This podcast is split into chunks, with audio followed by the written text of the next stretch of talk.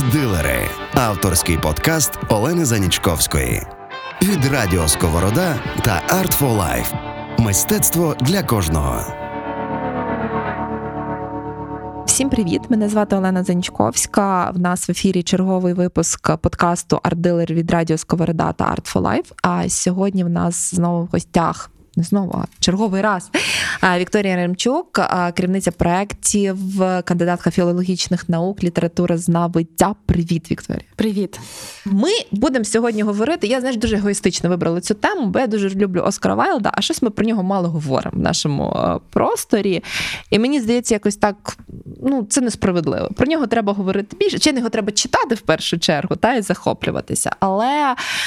Е, я би не хотіла сьогодні собі ставити якісь рамки, про що саме ми говоримо. Знаєш, як піде, але е, давай, може, почнемо з того. Давай я так зроблю якусь таку. Базу, чому ми говоримо про нього? В нас цей сезон радості. А, Оскар Вайлд, він такий різний. uh Ну, тобто він, напевно, не тільки про радість, але це безумовна особистість, яка викликає дуже багато емоцій. Я думаю, що в принципі немає до нього ставлення там нейтрального. Він людям або подобається або не подобається. В принципі, історично до нього було таке ставлення. Але це безумовна людина. Яка для мене дуже про гумор, причому про такий, знаєш, інтелектуальний. Про, про інтелектуальний гумор, про іронію, яка часом переходить межу, часом ні.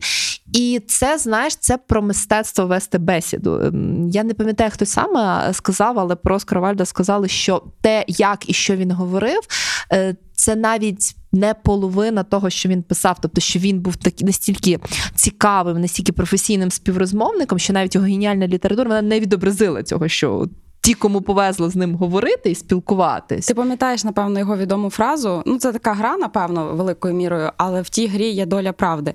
І те, що ти говориш, підтверджує це. Він казав, що я вклав в своє життя свій геній і лише талант в мої твори. Так, Тому... так. Так. Ну, я такий скромний хлопчина, був скромняшка. Е, Дивися, якщо ми так е, окреслимо, як пише Вікіпедія, та, то по суті Оскар Вайлд, боже, Оскар Фінгал О'Флаерті Вайлд назвали людину. Це видатний ірландський англомовний поет, драматург, прозаїк, есеїст і представник напрямку естетизму. Та? Тобто, якщо напевно, знавець, та, можна додати. Якщо ми взагалі говоримо, напевно, слово денді. Та, то Оскар Вайлд, це його ж навіть в Америку возили показати людям, як виглядає справжній денді. Давай, може, трошки зробимо такий екскурс в історії, взагалі розкажемо нашим слухачам трошки, хто він взагалі був. Та, такий короткий лікбез. Хто такий Оскар Вайлд? Так, бачиш, цікаво, що Оскара Вайлда не першим називають, якщо називають, е, почувши слово естетизм. Угу. І мені здається, що в цьому винна шкільна програма. Ой, вона стільки всьому винна. Е, бо вона е, ну, закарбувала таке таке поєднання, та меч естетизм це Оскар Вайлд, представник ключовий Оскар Вайлд. Насправді він вже зібрав по суті вершки того, що було до нього, і що ну, якби інші видатні митці, науковці, дослідники, там скульптори і так далі досягнули. Та? І і, власне, е, він е, фактично є таким підсумком своєрідним естетизму у ну, різних напрямках, зокрема в літературі. Театральному мистецтві, в там в мистецтві я би назвала його дуже класним таким предтечею блогерства, насправді, і е, такий, е, як це називають. Е, party person, та тобто е, такий свого роду Король символ символ класної вечірки. Та? Mm-hmm. Тобто, от, де де є Оскар, е, там е, власне є е, mm-hmm. смак, стиль, тобто він такий знак якості, фактично. От І е, це цікаво, тому що е, ну, це досить досить, досить сучасно зараз. Mm-hmm. Та? Е, і фактично Оскар Вайлд, він, як і більшість, мені здається, е, видатних е, письменників, поетів, митців загалом, так він вийшов з класики. Тобто, фактично, у нього класична освіта. Він там був дуже одним із перших, якщо не найпершим на своєму курсі, на курсах uh у навчанні там в Трініті коледж в Дубліні, в Оксфорді. От, І, власне, е, е, він вийшов з класики, так? Тобто, е, певною мірою він дуже багато в чому перегукується із таким першим поколінням, першим ешелоном естетизму прерафаелітами. Мгм. Ну він фактично е, був знайомий з Данте Габріелем Росетті, так і десь там перетинався з ним в творчих колах. Е, Фактично е, відродження класики, але класики античності, звісно ж, і е, класики класики, тобто там Ренесанс. Ну тому що все, що Рафаель все почав псувати. Та? Тому що казали ці хлопці, було до Рафаеля було нормально, а Рафаель почав це все псувати. І ми маємо повернутися до естетики, до тої неймовірної краси. І, власне, та прерафаеліти це взагалі такий цікавий, цікавий напрямок. Ем, Як на мене, надзвичайно красиві твори. Та можна знову ж таки е, там сперечатись про те, наскільки вони глибокі. І це взагалі окрема окрема тема розмови. Я думаю, про рафаелітів. В них також там цікаво було, як вони своїми натурщицями мінялися. Ага. Там знаєш, а в людей взагалі було цікаве, насичене особисте життя. Дивись, е, це, е, тобто, крім е, якогось такого певного діалогу з Ренесансом, так і е, ну я би це назвала діалогом. Я би назвала не назвала це боротьбою, все ж таки, я би це назвала діалогом. Крім того, це орнаментальне мистецтво, тому що е, ну, е, знавці і не лише знайомі фактично з ест... представниками естетизму, так, за їхніми орнаментами. Усі ці різноманітні, там не знаю, зараз сучасно е, відомі скетчбуки, та Мгм. чи там, скажімо, різні орнаменти в дизайні, в декорах інтер'єрів. Це от е, привіт. Е, Привіт, е, естетизм. Ну, це ж е, ще е, напрямок, якраз так само англійський arts and crafts, та це по суті відродження. Це десь скоріш була боротьба, напевно, з індустріалізацією і з тим, що ми все робимо масово, ми все робимо машинами.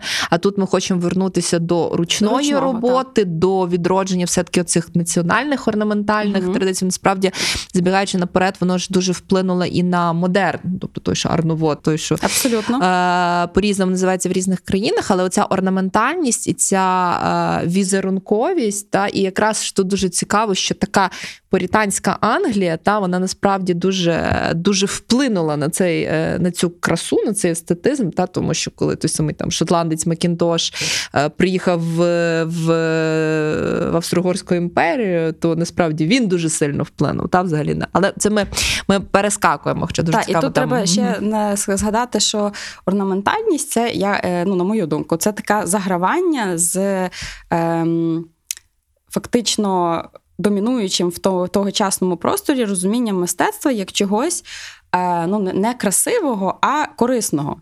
Мгм. Е, І фактично е, ці орнаменти, які потім насправді були корисними, бо вони використовувалися е, в ну, багато де, та, Мгм. зокрема в оздобленні інтер'єрів.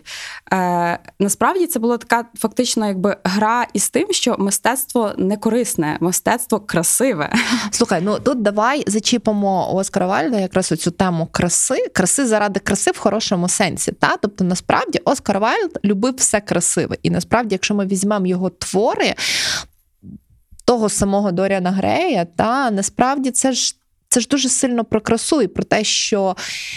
Краса сама по собі вона варта захоплення. Вона не обов'язково має нести за собою супер якісь користь. І з іншого боку, цікава думка про те, що е, те, що погане, не завжди. Е, Якби не завжди погано виглядає, не завжди е, таке Ти гидотне. маєш на увазі неморальне. Неморальне, та і що насправді краса може бути аморальною. Краса, ну тому що раніше як краса, щось красиве, це щось хороше, Мгм. це щось світле, це щось прекрасне. І якраз в часи Оскара Вайла, знову ж таки, не він був перший, але він дуже сильно розвинув цю тему, що. Краса якраз може бути і ну не найкращим в цьому Тут світі. е, я би якби е, Мгм. трошечки в, в, в власне в Мгм. портрет Доріана Грея нас віднесла е, і у е, передмову до е, Мгм. цього роману, тому що її вважають, дехто вважає, дехто ні, але так мейнстрім, так е, передмова до е, цього роману це є маніфест естетизму. Фактично, і в цьому маніфесті е, Оскар Вайлд згадує, що е, мистецтво не відображає життя, а того, хто його споглядає. І це фактично таке типу пояснення до того, що ти говорила, що Мгм. мистецтво може бути ем, е, добрим чи хорошим в плані того, хто його споглядає. Угу. Тобто воно саме по собі не міняє своєї суті, воно змінює е, сприйняття через призму того, хто його споглядає. Ну, Власне, Слухай, це, а це багато що пояснює і нівелює оцей такий міф, я би сказала, такий шкільної програми Мгм. про те, що Оскар Вайлд говорив, що треба бути поганим, і тоді то гарно. Ні, Оскар Вайлд сказав, що мисте... к- к- ем, об'єкт, назвемо це так, мистецтва, він прекрасний сам по собі, але вже е, певний моральний чи аморальний зміст в нього вкладає той, хто його спостерігає, з- той, хто його е, ну не знаю, споживає, якщо так можна сказати. А, слухай, ну а, взагалі, а, якщо ми вже зачепили про те Доріна Грея, знаєш, мені здається, що цей його роман це роман, який актуальний завжди. Та? Тобто, незважаючи на це, що це кінець 19 століття, і це естетизм, який, можливо, дещо, ну не дещо, а досить сильно застарів в сучасних реаліях. От як ти вважаєш, чому, чому ця історія та, про три іпостасі Оскара Вайлда, насправді, та? тому що в трьох головних героях він же відображає те, ким він є, тим, ким, ким його бачать, і тим, ким він хотів би бути. Е, Чому, е, чому він досі такий актуальний? Чому досі його цитують і звертаються навіть для ілюстрування певних ну, життєвих ситуацій? А ну, як ще писав Оскар Вайлд Доріана Грея. Ну, дивись, е, я би не хотіла відповідати знову ж таки доволі клішово, та Мгм. тому що це от нас знову ж таки шкільна програма чи університетська програма. Вона нам надає якісь такі певні е, штампи, які ми потім е, часто оперуємо. Е, так, звичайно, це доволі автобіографічний роман е, великою мірою. І ну, але знову ж таки, чи бувають романи не автобіографічні? В кожний твір автор вкладає частину себе. Е, Вже там питання, яку частину, і ми знаємо, що Оскар Вайлд завжди загравав своєю аудиторією, і фактично він робив те, що ну, великою мірою робить цей роман актуальним і зараз, і, раніше, і буде робити далі. Це ем, класний піар. Тобто, це такий е, manual, та, посібник, е, tutorial з того, як собі робити класний піар. І це от Лорд Генрі. Один з е, головних персонажів, і одна з можливо з іпостасей е, автора в тексті. Е, Він фактично е, дуже продумано, дуже правильно творить свій образ. І ми насправді не знаємо до кінця в романі, яким він є як особистість, як людина. Ми знаємо, він завжди дуже класно вибудовує свій образ. Своїми фразами, та якими він там типу кидається, так такими Мгм. гострими доволі. І е, ну це бага... ми не знаємо насправді, так, але з, з, з якихось відгуків і е, свідчень сучасників так робив і Оскар Вайлд, насправді. Так? Тому тут дуже багато перегуків є. Але якщо говорити про сам роман, він по суті е, є одним із предтеч філософського роману початку ХХ століття. Е, Він доволі метафоричний, та в ньому багато як е, реалій того часу, так і, і метафор на реалії того часу. А метафори вони вічні насправді, тому якби ем, чимало. Е, Якихось е, архетипних образів, які в ньому трапляються, так там якась наївна діва, чи Мгм. там мудрець, чи там е, прекрасний юнак. Тобто це такі дуже глибокі архетипи. Вони ніколи не, Не зникають. е, не зникають, вони завжди відтворюються в Мгм. сучасності. Ну і звичайно, це оцей сам образ портрету, та це от мені здається зараз дуже актуально не 10 років тому, а саме зараз. Селфі? Селфі. Селфі з фільтрами. навіть швидше, от інстаграм. Мгм. Візьмемо інстаграм. Та це, це такий прикольний портрет, який собі створює е, кожен користувач, фактично. Е, і фільтри ти згадала. Тобто є різноманітні методи, як е, там е, ну банально себе змолодшити, себе роз. Гендеризувати, та тобто змінити собі, зробити такий Мгм. флюїд гендер. Тобто ти там можеш прикладати на себе масочки різних там чи статей, чи віку, чи рас і так далі. Тобто, фактично, е, збереження свого е, face, та, тобто того, що чим займається Доріан, е, для того, щоб е, картинка була красива, е, ну це напевно те, чим багато хто з нас займається. Ну і насправді, Сьогодні. знаєш, якщо продовжити цю аналогію, мені здається, що ціна, яку ми платимо, вона також висока. Ну Мгм. можливо, слава Богу, не така висока, як Доріан заплатив, але тим не менш, тому що те, що ховається за цим портретом, та і це.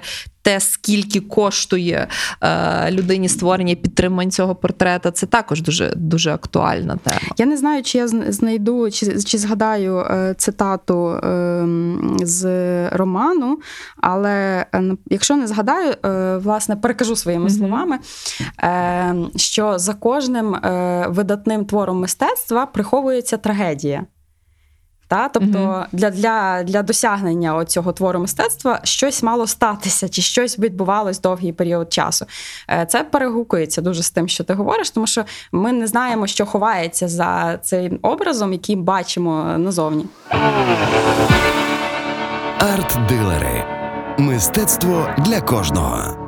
Ну насправді, знаєш, якщо ми говоримо за тим, що ховається, насправді мені здається, що з одного боку картинка а, самого Оскара Вайлда це картинка такого денді, а, такого впевненого в собі чоловіка з остротами. Вона насправді там дуже багато трагедій. Та і знову ж таки, ми не можемо. Знаєш, мені завжди е, мене завжди трошки коробить, коли ти знаєш, слухаєш якісь лекції, і там тобі впевнено розказують, що людина відчувала, як складалось неї життя. Таке враження, що просто стояли, знаєш, реаліті шоу Що хотів автор сказати? що хотів сказати автор цим образом, але ну тим не менш є, є певні факти, і факти знову ж таки про його а, про, про, про його гомосексуальність, та і про те, що ну скажімо так, е, вікторіанська, поствікторіанська Англія це не найкращий час бути гомосексуалістом, скажімо так. Та? І насправді знову ж таки не, не дуже відомо, наскільки його шлюб був реальним чи фіктивним, і дуже багато ж є і знову ж таки там теорії про, про сифіліс і про те, від чого він насправді помер. І мені здається, що ця все-таки картинка, яку він показував, і те реально, що він відчував. Та, ну, Воно воно не могло, як ти кажеш, е, не вплинути. Та, І знову ж таки, е, його ну, ми потім поговоримо більш детально вже про про останню частину його життя, та, але насправді там ну, там було дуже багато трагедій, та, починаючи від його цього судового процесу, в'язнення, взагалі вигнання, причому вигнання як як фізичного, так і морального. Та наскільки наскільки людина, яку сприймали, хотіли всі бачити, який був, як ти кажеш, гість вечірок, наскільки, ну скажімо так, невдала ситуація, просто перетворила його на ну, гра на межі. Гра на межі. Він завжди грав на межі. Е, Так виглядає з його життя і з ну знаєш, оце знову мені здається, чому він такий актуальний? Тому що зараз, якщо ми говоримо знову ж таки там про блогерів, це ж також гра на межі. Це ж насправді дуже часто побудова, е, побудова популярності на скандалах, на історіях і ну просто на зараз інші інші засоби. Слухай, якщо ми знову ж таки вертаємось до тих кліше, в нас є Оскар е, Уайлд, Доріан Грей. Але ж Оскар Вайлд він дуже різний. Та? І це, це не тільки портрет Доріана Грея. Е, Оскар Вайлд це казкар. Причому казкар такий, знаєш, ну, є знову ж таки кліше, що казки це що? Це твори для дітей. М, Мене, моє особисте враження, ну не зовсім вони дитячі. Точніше, не то, що вони не зовсім дитячі, вони багатошарові. Та? Тобто, безумовно, ти можеш цю казку. От мене малий в якомусь там якому класі, в шкільній програмі, вони е, читають казки Оскара Вайлда. Давай Жахливо. жахливо, жахливо, забери в нього цю книжку і не давай до 18. Ні, ну справді я вважаю особисто, що Оскара Вайлда, як і портрет Доріана Грея, так і його казки е, трошки зарано читати. Е, принаймні з тим тлумаченням, яке вкладають там в хрестоматіях, та воно потім дуже ну, неприємний залишок, е, якісь такі про і, і якісь відчуття залишає про цього автора. Він залишається все таки автором одного твору. Мгм. А якщо згадуються якісь інші його твори, типу як його казки, так то вони е, трактуються так доволі примітивно і втрачається насправді дуже багато в тому. Мені здається, що це що, що це все ж таки, ну там, скажімо, е, late adolescence, та, тобто такий старший підлітковий вік е, і Мгм. дорослий е, вік, коли можна варто знайомитися з його творами. Але я трошки повернуся Мгм. до попереднього е, гомосексуалізм, його е, стосунки з дружиною Мгм. і так далі. І потім вони. По суті плавно пов'язані з його творчістю. Ем, Фактично е, є декілька ну, таких легенд, не легенд, але вони є зафіксовані його біографами. І от Річард Елман, один з них, ем, я читала його біографію Вайлда, і мені було цікаво, що він вказував. Ну, знову ж таки, ми не знаємо, чи це із власних міркувань біографа з'явилися ці, ці теорії, що е, гомосексуалізм е, Вайлда е, це явище, е, е, якби це не є його, це не було, начебто, його вроджений е, Мгм. там, потяг чи його вроджені бажання, а це був результат певних травм в дитинстві і в юності. В дитинстві це е, той факт, що він бачив, як батько зраджує мати е, з там різними жінками. І відомо, що у батька було як мінімум троє дітей, яких він підтвердив, та е, ну, якби out of wedlock. Ну, слухай, І- хороший офтальмолог, відомий. Ну чого ні? і, і навіть сер, та, тобто його е, він був посвячений у лицарі. Тобто, ну така відома е, постать, особистість. А з іншого боку, в юності е, вважається, що в нього було таке нерозділене кохання до е, майбутньої дружини Брема Стокера, автора Дракули. І фактично е, він якби з часом і, і спілкувався насправді з Бремом Стокером, е, Шеріданом Лефаню Мгм. і іншими, типу, готичними, новоготичними письменниками кінця 19 століття. Тому е, з у творчості взагалом Вайлда виділяють певну кількість творів, і це не завжди казки, це просто якби мала проза, Мгм. її називають, які мають такий фентезі або фантастичний контекст, і до них відносять і. Ті такі так звані казки, так Мгм. це е, там, зокрема, рибак і його душа, хлопчик зірка, е, Мгм. ну і звичайно кантервільський привид. Ой, ой, який хороший. Тобто, в принципі, якби частина його творчості, і це було логічно у той час, бо кінець 19-го, початок 20-го століття це час нового містицизму. Мгм. Це такий великий сплеск різноманітної фантастичної літератури, і фантазійної, і готи... новоготичної. Мгм. І ем, ну, Вайлд насправді його можна взагалі забрати з естетизму великою мірою, тому Так, що зараз тобі дадуть по руках е, Міністерство освіти і науки України. Ти що? Забрати. Ми, ми повинні пам'ятати про те, що ем, якщо говорити про офіційну номенклатуру, Мгм. та то в кінець 19 століття в світові, скажімо так, в європейському контексті це декілька е, напрямків е, в мистецтві. Це не тільки естетизм, а це ще й неоромантизм. Неоромантизм. А так. неоромантизм, звичайно ж, тяжіє до готики, до фантастичного, до міфу, тому все нормально. Потім прийшов Пруст і все спортив, знаєш. Ну, справді в Вайлда і. В творчості деяких неоромантиків, типу Джозефа Мгм. Конрада, вбачають витоки модернізму і, е, і потоку свідомості, і так далі. Тому все добре, все логічно. Все добре. А Пруст не винен. Добре, добре. Так, не винен. От, якщо повертаючись від його стосунків з е, ну, я не знаю, жінками в плані того, що він там відчував, переживав Мгм. в дитинстві, того, що він відчував, переживав в юності, то е, фактично е, з слів його біографів е, виглядає так, що е, кращі стосунки в нього складалися все ж таки з чоловіками. Та? Тобто його Мгм. там е, аля не зраджували, не робили йому прикростей, не кидали його. Знов і жінки всьому винні. Ну то що ж е, таке? Тому біограф якби виводить логічність зміни його там не знаю, чи не зміни, а можливо там прояву його іншої орієнтації. І м, е, насправді е, в Лондоні і в великих містах, там той самий Париж, та е, кінця 19 століття гомосексуалізм не було чимось надзвичайно дивним. Це було Мгм. доволі ну таке е, відоме явище серед мистецьких кіл, е, навіть починаючи з попереднього століття. Тому. Насправді, е, той е, та подача, якою, як правило, нам розповідають про Оскара. Вайлда, вона трошки навпаки гіперболізує е, ну, якийсь там скандал. Та? Тому що насправді скандалами були такі історії в 18 столітті, в 19-му вже ні, особливо зважаючи на те, що все-таки е, Вайлд ірландський письменник, і е, ну, він і в Парижі е, жив, так, тобто в більш таких богемних колах, Мгм. де це вважалося ну, насправді не там якимось злочином. Правда, судовий процес, та, це ну, очевидно був дуже важкий період в житті Вайлда, ну якби був би в житті кожної людини. І насправді Слухай, ну давай скажімо так. Ну він теж е, якби йшов на ризик. Та? Тобто, ну вибач, він йшов в судовий процес не проти останньої людини в тому.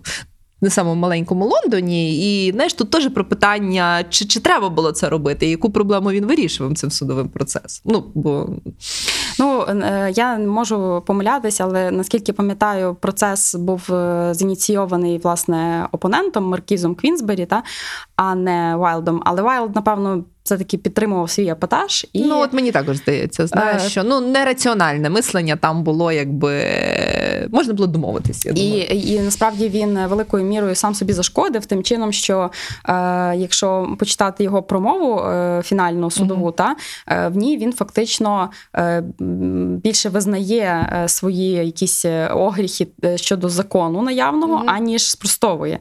Тому що він говорить про грецьке кохання, про е, платонічний правда зв'язок старшого чоловіка з молодшим і так далі. Але е, ну, суд, звичайно ж, розтлумачив це як підтвердження його провини, угу. а не спростування. Е, Ну і звичайно, для Денді та для Вайлда, е, який е, там ну відомі факти е, любив гуляти по Лондону в білих, ніжно-жовтих костюмах з ліліями. Та, Тобто в нього там було він був доволі заможний, та в нього там були прислуга і так далі. Потрапити у тюрму і займатися важкою фізичною роботою. Це було ну, великий стрес, напевно, не так фізично, як психологічно, морально. uh І тому його пізні твори е, вони доволі е, похмурі, в них мало радості. uh То вони такі доволі, якби це, це такий останній період доволі песимістичний. Його творчості, але передує цьому періоду насправді дуже такий е, радісний, дуже такий іронічно-гумористичний період його комедій. О, так. Його комедії це, власне, е, ну, один із таких е, стовпів його. Генію, та Доріан Грей це один із стовпів, очевидно. Казки, деякі з казок це є інший стоп. Ну, третій стоп це е, однозначно його комедії. Importance of being earnest. Так, тобто, ну це якби найвідоміша, угу. та і інші там леді е, Віоло леді е, Вірдер, е, Боже, заплу... складне слово. Там ну, багато його комедій, так, угу. вони фактично складають певний такий антипод е, тогочасному, е, тогочасним двох двом напрямкам тогочасного театру. І е, дивно, тому що я насправді дуже поважаю Джорджа Бернута Шоу. Uh-huh. І колись навіть була лекція, яку я вела про нього, як про uh-huh. Нобелівського лауреата. Але власне своїми комедіями Оскар Вайлд виступає в опозицію так до. Е, соці... гостросоціальних комедій шоу, тому що власне він каже, що шоу звертає увагу не на людей, а на соціум, тобто на обставини, а не uh-huh. на людей. А, Ну фактично, якщо їх разом взяти, е, поєднати в того тому часі, то шоу і Wild вони зробили, вони е, фактично змалювали цілісний портрет тогочасної людини, uh-huh. як людини в межах самої людини, так і її там стосунків, так uh-huh. і людини в соціумі. Тому я би їх не розділяла, поєднала, але для Вайлда це був виклик. Для Вайлда це був діалог і, можливо, навіть протистояння з шоу.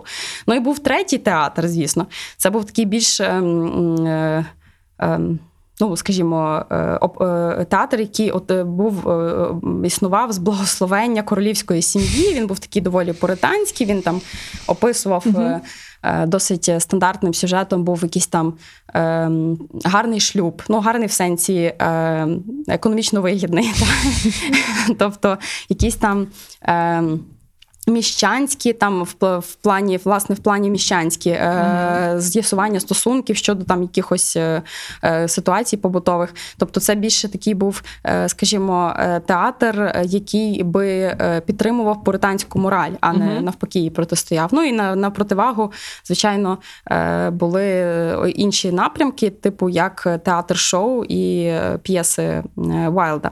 Але цікаво, що Вайлд він, якби крім того всього, що ми вже сказали, він ще й майстер каламбуру, так? Mm-hmm. І оцей English Pan, та, тобто це е, та. Е, Ну, фактично він продовжує традицію Вільяма Текерея, Вільям Текерей, там Джонатана Свіфта і так далі. Це досить е, це така от фішка власне е, англійської літератури. Вона якось не зовсім поширилась на американську напевно, з якихось менталітетних особливостей, хоча мова та сама.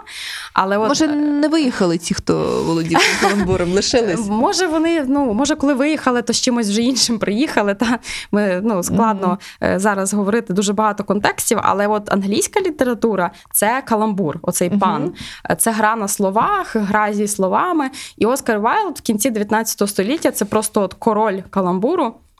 Тому я би сказала, що як до портрет Доріана Грея, так і його комедії це фактично е, поле, чи це як матеріал для фактично першим є каламбур, а сюжет вже є другим і так Слухай, далі. Слухай, поставлю тут відразу питання, щоб потім не забути. Наскільки це все втрачається в перекладі? Е, Хороше питання. Е, Ну, дивись, я е, не можу наразі, наразі назвати гарних перекладів. Тобто є переклади, які передають непогано сенс е, сюжет. Та? Угу. Вони можуть, Він може той чи інший переклад передати. Ем, Ну, скажімо, е, не знаю, якусь проблематику, та там навіть якісь підтексти. А от гра зі словами трошки складно, тому що ну, Треба е, треба Олену Олір. Коротше, Олена Олір, якщо почує, е, будь ласка, перекладіть Оскара Вайлда.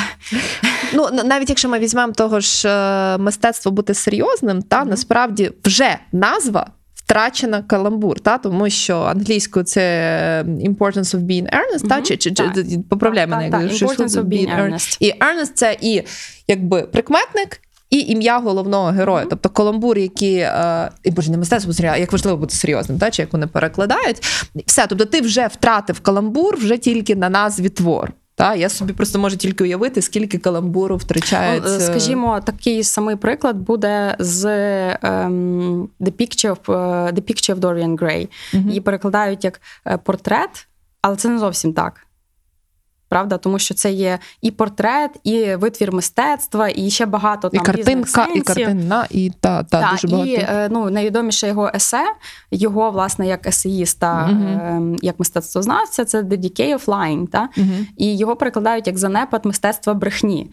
А взагалі, це, якщо так ну напевно правильніше було би перекладати Мгм. це занепад літератури.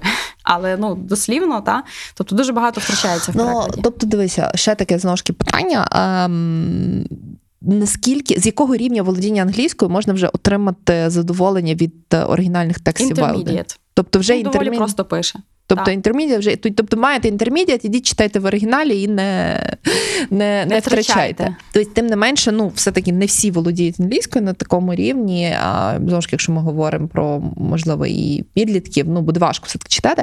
Давай назвемо пару прикладів гарних перекладів, з яких можна почати все-таки знайомитись і, і далі вже йти, можливо, в оригінал Скара Вайлда. Так, ну е, власне з великих е, форматів е, є переклад 2003 року Ростислава Доценка.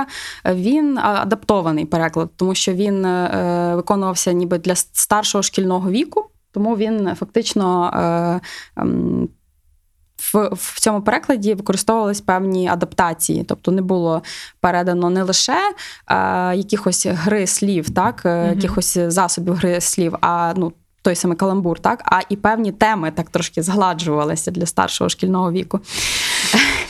Ось і е, ну, це, напевно, той переклад, з яким багато хто знайомився в школі, е, в, е, ну, в такій вже сучасній школі. Е, і е, з таких доволі непоганих перекладів Мгм. є е, переклад, е, є декілька перекладів зоряного хлопчика. Так, це є е, переклад Михайла Лутоцького. Він там перекладається як зоряний хлопчина, і він такий доволі. Е, ну, він, він, перего, він доволі близький, я би сказала, Мгм. до сенсів, так? але він має такий діалектний е, характер, так, Мгм. присмак, тому ну, може не всім сподобатися. І сучасний це е, Наталії Трохим, переклад е, видавництва Старого Лева 2013 року. Е, раджу. Ідемо в книгарню. Подкаст Арт-дилери. Сезон радості. Але все-таки та, ти знаєш, я от зараз розумію, що якщо є можливість читати мовою оригіналу. То, то краще читати мовою оригіналу, тому що мені здається, що навіть якби ми з тобою зараз всі твої виписані каламбури почали би перекладати, ну все одно втратимо. Ну втратимо, Так, розумієш, що, би, що би не казали. А, давай все-таки ще поговоримо про його п'єси. Та? Е, я так переглядала перед нашою розмовою, не скажу, що все перечитала, читала давно, зараз відчула бажання перечитати. Ти знаєш, ну. Гумор класний, ну такий специфічний, вайлдівський, але от вони, вони смішні. Я пам'ятаю, що знову ж не згадаю зараз, які саме екранізації я колись дивилась. По-моєму, були навіть радянські непогані екранізації, і це дійсно задоволення. Це таке естетичне задоволення. Скажи два слова от про, про специфіку, і, і, і що би, можливо, з чого хто, хто не читав, з чого б ти радила почати е, власне п'єси Вайлда. Е, ну, найкраща або най, е, е, ну, офіційно найкраща, та, тому що для кожного найкраща буде своя. Це The Importance of Being Earnest. І ну, вона просто, як на мене, ідеальна у всіх сенсах, тому що вона така відшліфована, відполірована. Мгм. Це дев- 1895 рік, і фактично це, якщо я не помиляюсь, остання з його комедій. Якби далі вже комедій не було, і навіть і в житті Оскара Вайлда. Та? І м, вона е, е, дуже класно адаптується під різні контексти історичні. Тобто її там просто виносиш з історичного контексту, вона придатна в будь-якому uh випадку. От ем, комедія е, мені дуже виглядає е, античною, та тому вона, вона фактично наслідує багато. Прийомів е, античної і найбільше навіть не грецької, а римської комедії. А римська комедія, якщо пам'ятаємо, вона ем, ну, по суті виросла на на ґрунті грецької, але вона через те вона доволі штучна в плані того, що там є дуже чіткі всякі там правила, канони. Mm-hmm. І от Вайлд він е, бавиться з цими правилами, з цими канонами. В нього там є перевдягання, в нього там є там двійники класичні, там втрачений брат, сестра, втрачена мама, тато, там ну і так далі. Тобто там. Е, оці всякі мотиви впізнавання, угу. упізнавання, невпізнавання і так далі. Тобто, от е, весь такий класичний набір е, античної комедії він бере його занурює в контекст кінця 19 століття з там різними накладаннями соціальних проблем mm-hmm. і комплексів, які існували в той час. Е, Причому такі бере е, це це вже 17 століття, та це так комедія делярте, mm-hmm. італійська, європейська загалом, де є оці такі класні типажі, там, е, типу Коломбіно, Пульчинелла mm-hmm. і так далі. Тобто, ці такі образи, такі доволі вони е, не пластичні, вони такі концентровані. з... Ну, Це ж навіть маски є, такі ляльки-маски. Тобто, фактично немає якихось е, зовнішніх ознак, угу. але образи вони такі доволі загущені. Та? От І е, мені здається, що тим якби і теж актуальними вони є на даний момент, тому що ти просто перевдягаєш акторів і ну, і нічого не, нічого не втрачаєш. Та. Е, є дуже класні адаптації. Е, власне, як важливо бути серйозним. Є і опери, і мюзикли, та фактично, які були поставлені. Е, є опера 2011 року Джералда Баррі, вона дуже класна. Mm-hmm. Є в записі Лос-Анджелеської філармонії, е, є якісь там радіовистави, наскільки я знаю. Ну і є фільми, та є постановки. Mm-hmm.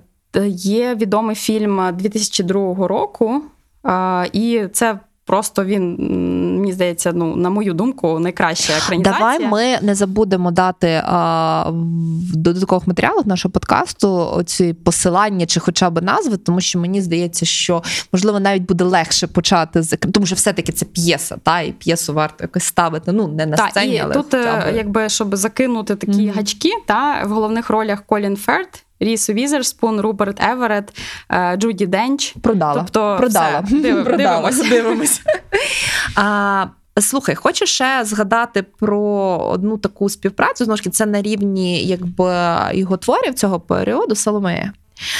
Е, Чим цікаве це це видання, ну, власне, крім крім літературної роботи, що ілюстративна частина була зроблена Обрі Берцлі, та, тобто таким відомим, достатньо також епатажним графіком, також представником естетизму. І е, ну, в мене є така мрія, знаєш, знайти власне видання з його ілюстраціями. Та? Тому що знову ж таки, якщо ми говоримо про власне оцю таку ілюстративну складову, то власне вони дуже сильно вплинули знову ж таки на подальше мистецтво Арново. Тобто можемо дуже багато знайти перегукувань із е, потім із роботами мухи. Ну тобто, дуже дуже багато англійці молодці тоді тоді були, розумієш, багато на що Та вони да, часто молодці. Часто молодці.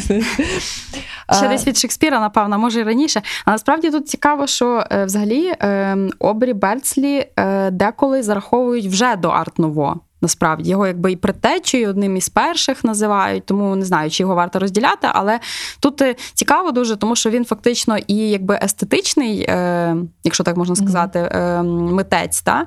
І е, він десь там вкладається в концепцію е, Вільяма Моріса, Джона Раскіна. Та? Mm-hmm. І в нього теж є оці ці такі тонкі лінії, штрихи, тонкі, дуже е, якби. Е, свого роду орнаментальні теж елементи, навіть зображені в людей. Та? Там навіть оці mm певні е, образи з Соломеї. Ну, знаєш, там є, там є цей образ, де, власне, як е, вже до, до, до ближче до кінця, до її вже якби там загибелі, і загибель в пудрениці. Знаєш, це така теж дуже дуже цікава алегорія. Насправді, так, якщо розглядати оцей зв'язок тексту і ілюстрації, просто ну, я його я його дуже люблю, і мені дуже шкода, що мені здається, що він не є в нас відомий. Я навіть шукала якісь якісь е, книжки, видання, навіть російську, ну немає. Та? Тобто, звичайно, що якщо ти вводиш в Google і шукаєш англомовні матеріали, то там це ну, дуже дуже потужна фігура. Хоча насправді він е, є такий цікавий нюанс, що він трошки потерпав від своєї дружби з Оскаром Вайлдом, тому що ну раз дружиш з Оскаром, може ви не тільки дружите. Та? І він такий, ну та пацани, ні, я ж, я ж, малюю Не тут цього просто. разу. Я ж просто малюю, прийшов, помалював, вже отримав якийсь скандал. Да, але е, погугліть, подивіться, якраз мені здається, Соломея в от якраз поєднанні тексту і цих ілюстрацій. Це просто естетичне таке, таке задоволення. Ну тут е, також цікаво, що потім е, дуже багато митців, типу Жана Кокто, використовували образи ілюстрації оці Соломеї в своїх німих фільмах. Вони такі. Навіть певним чином перетеча там десь 20, моди 20-30-х Мгм. років. І там цікаво, що дуже е, переважно м, тонкими лініями, дуже маленькі голови людей і дуже великі образи там їхніх костюмів. Дуже великий акцент на костюмах, там на якихось там плащах, е, спідницях і так далі. І на тих спідницях там якийсь там павичий хвіст, чи якісь там лебеді. Тобто такий дуже цікавий момент, що там людини майже нема, вона там вся костюм повністю. Та, ну це, це, ми, це ми зараз зайдемо в мою улюблену тему і з неї, з неї не вийдемо. Все-таки повертаючись до Вайлда. Ми поговорили про його п'єси, поговорили про е, його роман, та, найвідоміший, поговорили трошки про казки. Я розумію, що нас тема радості, але все-таки ну, давай згадаємо не про найрадісніший період, тобто останній вже період його життя, і е, про його твір Де Профундіс який насправді є таким, ну, як це сказати, апогеєм, напевно, трагедії, які ставалися в житті Оскара Вайлда, він взагалі не радісний. Ну, але тим не менш. Е, я би насправді напевно почала з е, ще, ще повернулася. Дуже коротко до його Мгм. короткої прози, та? Мгм, Давай. Е, навіть, скажімо, ем, ну не знаю, рибак і його душа, там або ну, це така не дуже коротка проза, або там ем, devoted friend, е, Мгм. відданий друг. Та, там, в принципі, якщо взяти будь-які з його ем, коротких е, оповідань, та, е, вони практично, дай подумаю, вони всі закінчуються смертю. І вони закінчуються смертю, як правило, дуже часто через або дуже велике бажання, або через жертву. Тобто, як дуже великою мірою, там більшість його, там 80% його персонажів жертвують собою. Там, якщо згадати The Happy Prince, Мгм. щасливий принц, та там ласточка жертвує собою і замерзає для того, щоб допомогти жителям міста, рознести їм всі там то його очі, то його рот, то його там золоті пластини, які е, покривали його статую. Ну, Можна такий хорор зняти. Е, та. Ця його теж одна з найвідоміших казок про дружнього е, велетня. Та? Е, Велетень спочатку там виганяє свого саду дітей, його сад засипає снігом, вс- всі, всі там птахи, е, квіти вмирають, а потім діти все-таки повертаються на дерева. Та? І маленький, маленький хлопчик не може залізти на дерево, він його підсаджує, дерево починає відразу цвісти. І вже там багато років його сад цвіте, там забігають Мгм. різні діти. Та? І ем, фактично е, останнє, що він пам'ятає, це він е, якась там кінець зими, та він виходить в сад, і тут одне тільки дерево вже повністю все в цвіту. Він до нього приходить, там його чекає той самий хлопчик, якого він багато років тому там підсадив на дерево. І е, хлопчик його бере за руку і каже: тепер я поведу тебе у свій сад. Ну і ми розуміємо, Мгм. що це його забирають на інший світ, та і його знаходять діти під деревом. Він весь в цвіту, але вже Мгм. мертвий.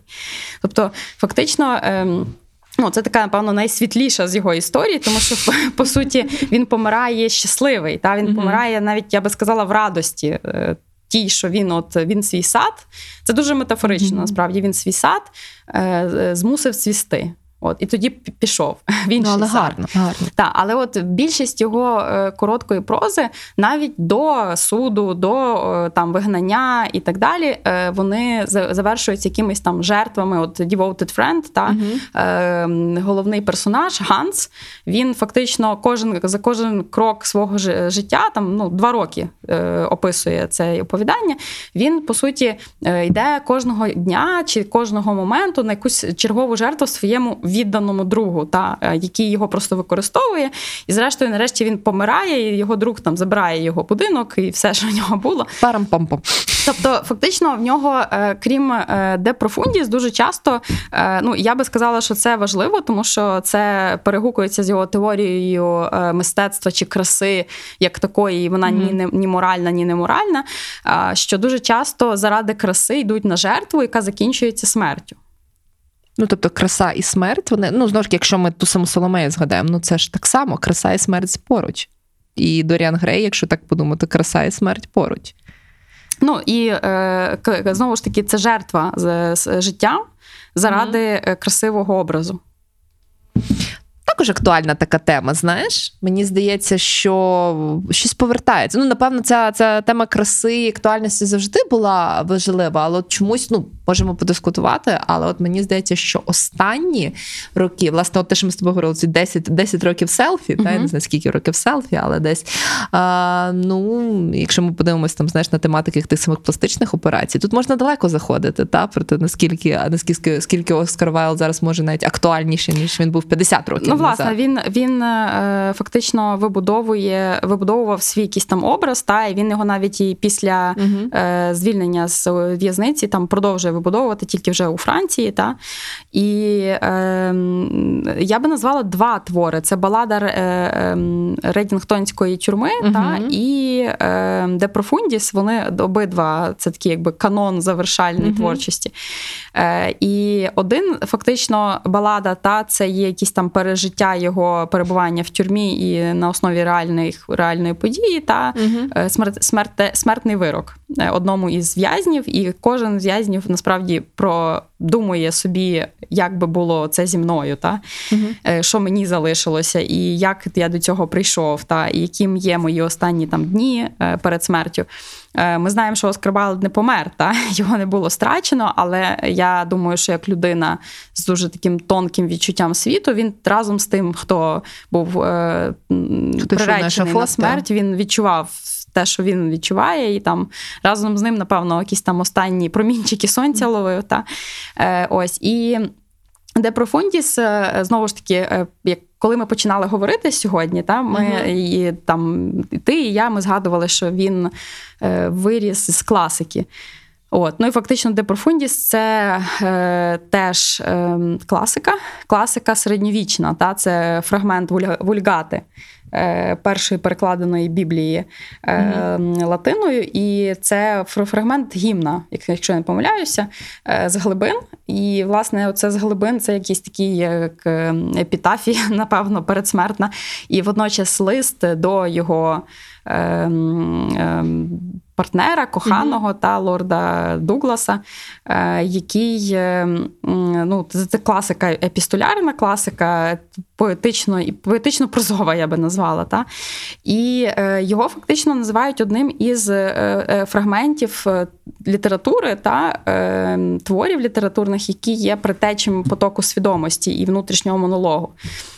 От, Це твір, який насправді. Ем, ну не знаю, свого роду є якби і підсумкою його творчості. А з іншого боку, я би сказала, що це. Е, ну, Він те, чому перекреслює його творчість, та? тому що де профундіс він має доволі такі, е, е, скажімо, на відміну від інших його творів, де все-таки є е, багато надії, багато сонця, та? багато угу.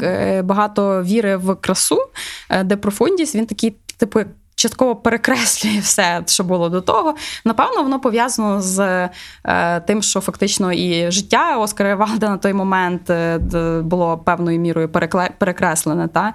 І він, можливо, навіть відчував, що це вже такі останні його угу. моменти життя. Арт-дилери з Оленою Занічковською.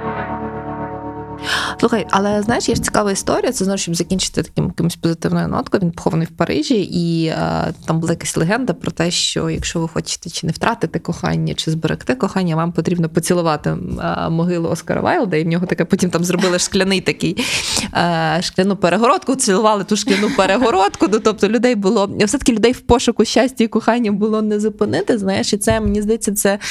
Ну, це гарна така історія, що людина, для якої дуже важлива була, знаєш, краса, любов, що все-таки оцей образ зберігся, такий, знаєш, з поцілунками, та, з, з чимось таким дуже дуже красивим і і естетичним.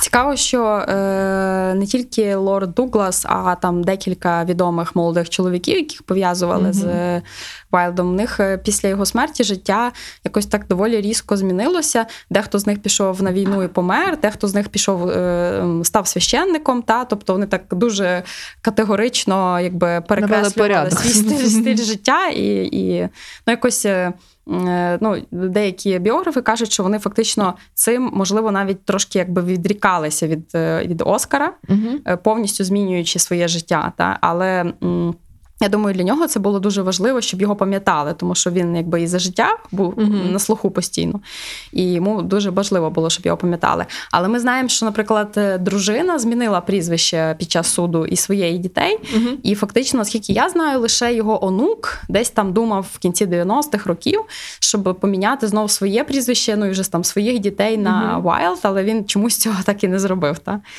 А де, до речі, цікаво, чи ти знаєш, не знаєш, як склалася доля дітей? Тобто хтось пішов в літературу? Один з них е, один з них загинув е, в Першій світовій. Mm-hmm. В нього там ну він був доволі молодим.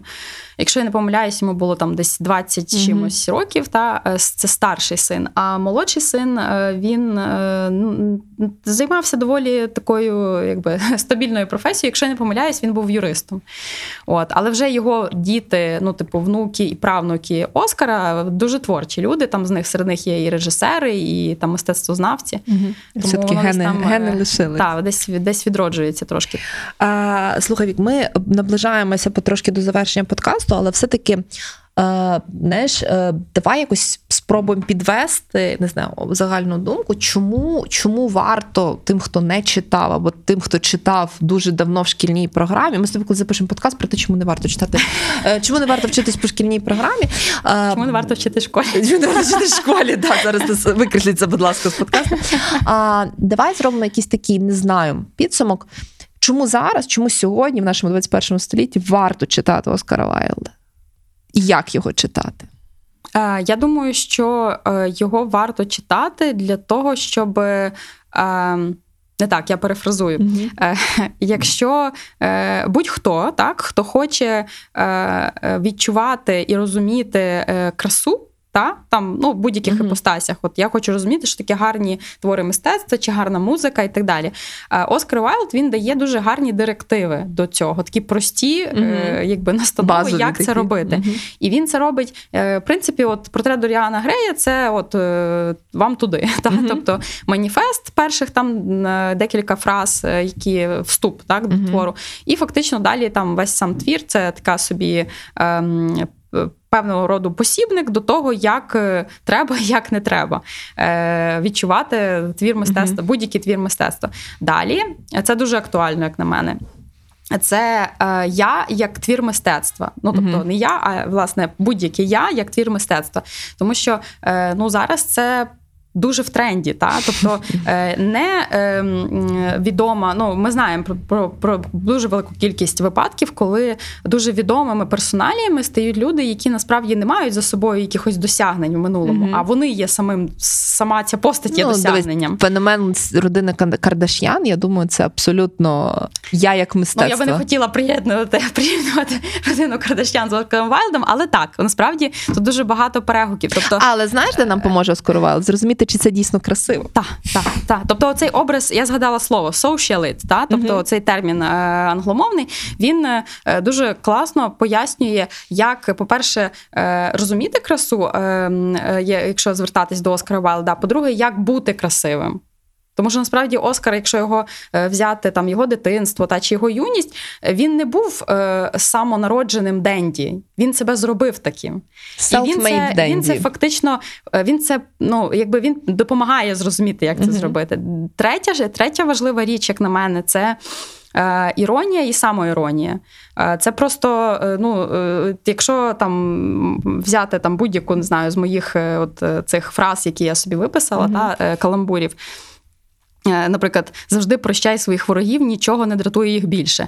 Та? Чи там, скажімо, е, якась інша річ, там е, будь-хто може співчувати другу, в якого біда, але треба дуже бути гарною людиною, щоб е, е, тішитися за його успіх. О, це прекрасно. Тобто, це дуже це, актуально. це, це ну тут насправді дуже багато є е, таких речей, таких фраз, які е, ми насправді просто не знаємо, що це сказав Оскар Вайлд, та але коли ми Чекай, в контексті... це ж його, що uh, it is better to be talked about uh, than not to be talked about. І це прям це епітома та фактично е, цього цього е, самопобудови цього образу. Краще, щоб про тебе говорили, ніж щоб про тебе Взагалі не не говорили, говорили. взагалі. Та це от е, ну такий просто класичний каламбур. Ну і напевно моє улюблене е, обличчя чоловіка це його автобіографія. Обличчя жінки це її витвір мистецтва. Це також актуально. Також актуально. Ну, і, або там, наприклад, чоловіки завжди хочуть, щоб е, бути першим коханням жінки, а жінка хоче бути останнім романом чоловіка. Тобто- нічого не змінюється за скільки вже 100, 120 років. Да? Нічого. Так, так. Тобто, власне, оця іронія і самоіронія, як е, і, і, і е, ну, це, по-перше, це просто насолода. Це такий гарний гумор, який е, ти, ти ним насолоджуєшся, і фактично він тобі, е, ну то якщо про мене особисто говорити, коли читаю, читаючи Оскара Вайлда, я дуже багато якихось речей, ну не те, щоб переосмислюю, але там. А ось чому ось так сталося. Точно. А тобто дуже багато яких речей він підкреслює, або він, він не підкреслює насправді. Він просто дає можливість тому, з ким воно перегукується, самому собі підкреслити якісь речі. І це, це дуже круто. Якщо би наостанок знову ж таки, ти би порекомендувала одну річ, з якої почати, з якої почати знайомство. Хлопчик зірка. Хлопчик зірка. Тим більше, що є класний український переклад, ідемо в книгарню, купляємо, але все-таки довчаємо англійську і читаємо оригіналом. Е, Вікторія, я тобі дуже дякую. Тема знаєш, тема, тема люблю Оскар, хороший, хороший хлопчина. Так, е, дуже тобі дякую. Ми я ще раз нагадаю, що ми постараємося ці всі, е, скажімо так, витви Рекомендації. дати в посиланнях, тому що мені здається, що подивитися якісне кіно, якісну екранізацію, можливо, якісь знаєте, в тобі бір- Я ще наостанок скажу. У мене любов до Оскара Вайлда почалася не зі школи, не з університету, а з 2007 року. Це фільм, фільм Вайлд. Він так і називається. Uh-huh. Режисер, продюсер і головну роль виконує Стівен Фрай. Може з цього почати? І з цього можна почати. З цього можна почати. Тоді а, нас подкаст якраз виходить по четвергах. Це можна прослухати, занотувати і на наступні вихідні гарно собі а, почати з перегляду цього фільму, і, можливо, потім з екранізації якоїсь а, комедії Оскара Вайлда і мати гарний радісний настрій. А потім вже можна і до складніших творів. А, Вікторія, дуже дякую. Дякую, Дякую, за класну розмову, за цікаві факти і не тільки. І Всім гарного давай, дня. давай е, повернемося ще до е, наших слухачів якось із лордом Байроном. Звичайно, ми нікуди не йдемо. Ми, звичайно, повернемося. Всім гарного дня! Все, па-па. Арт-дилери. Авторський подкаст Олени Занічковської. Від Радіо Сковорода та Art for Life. Мистецтво для кожного.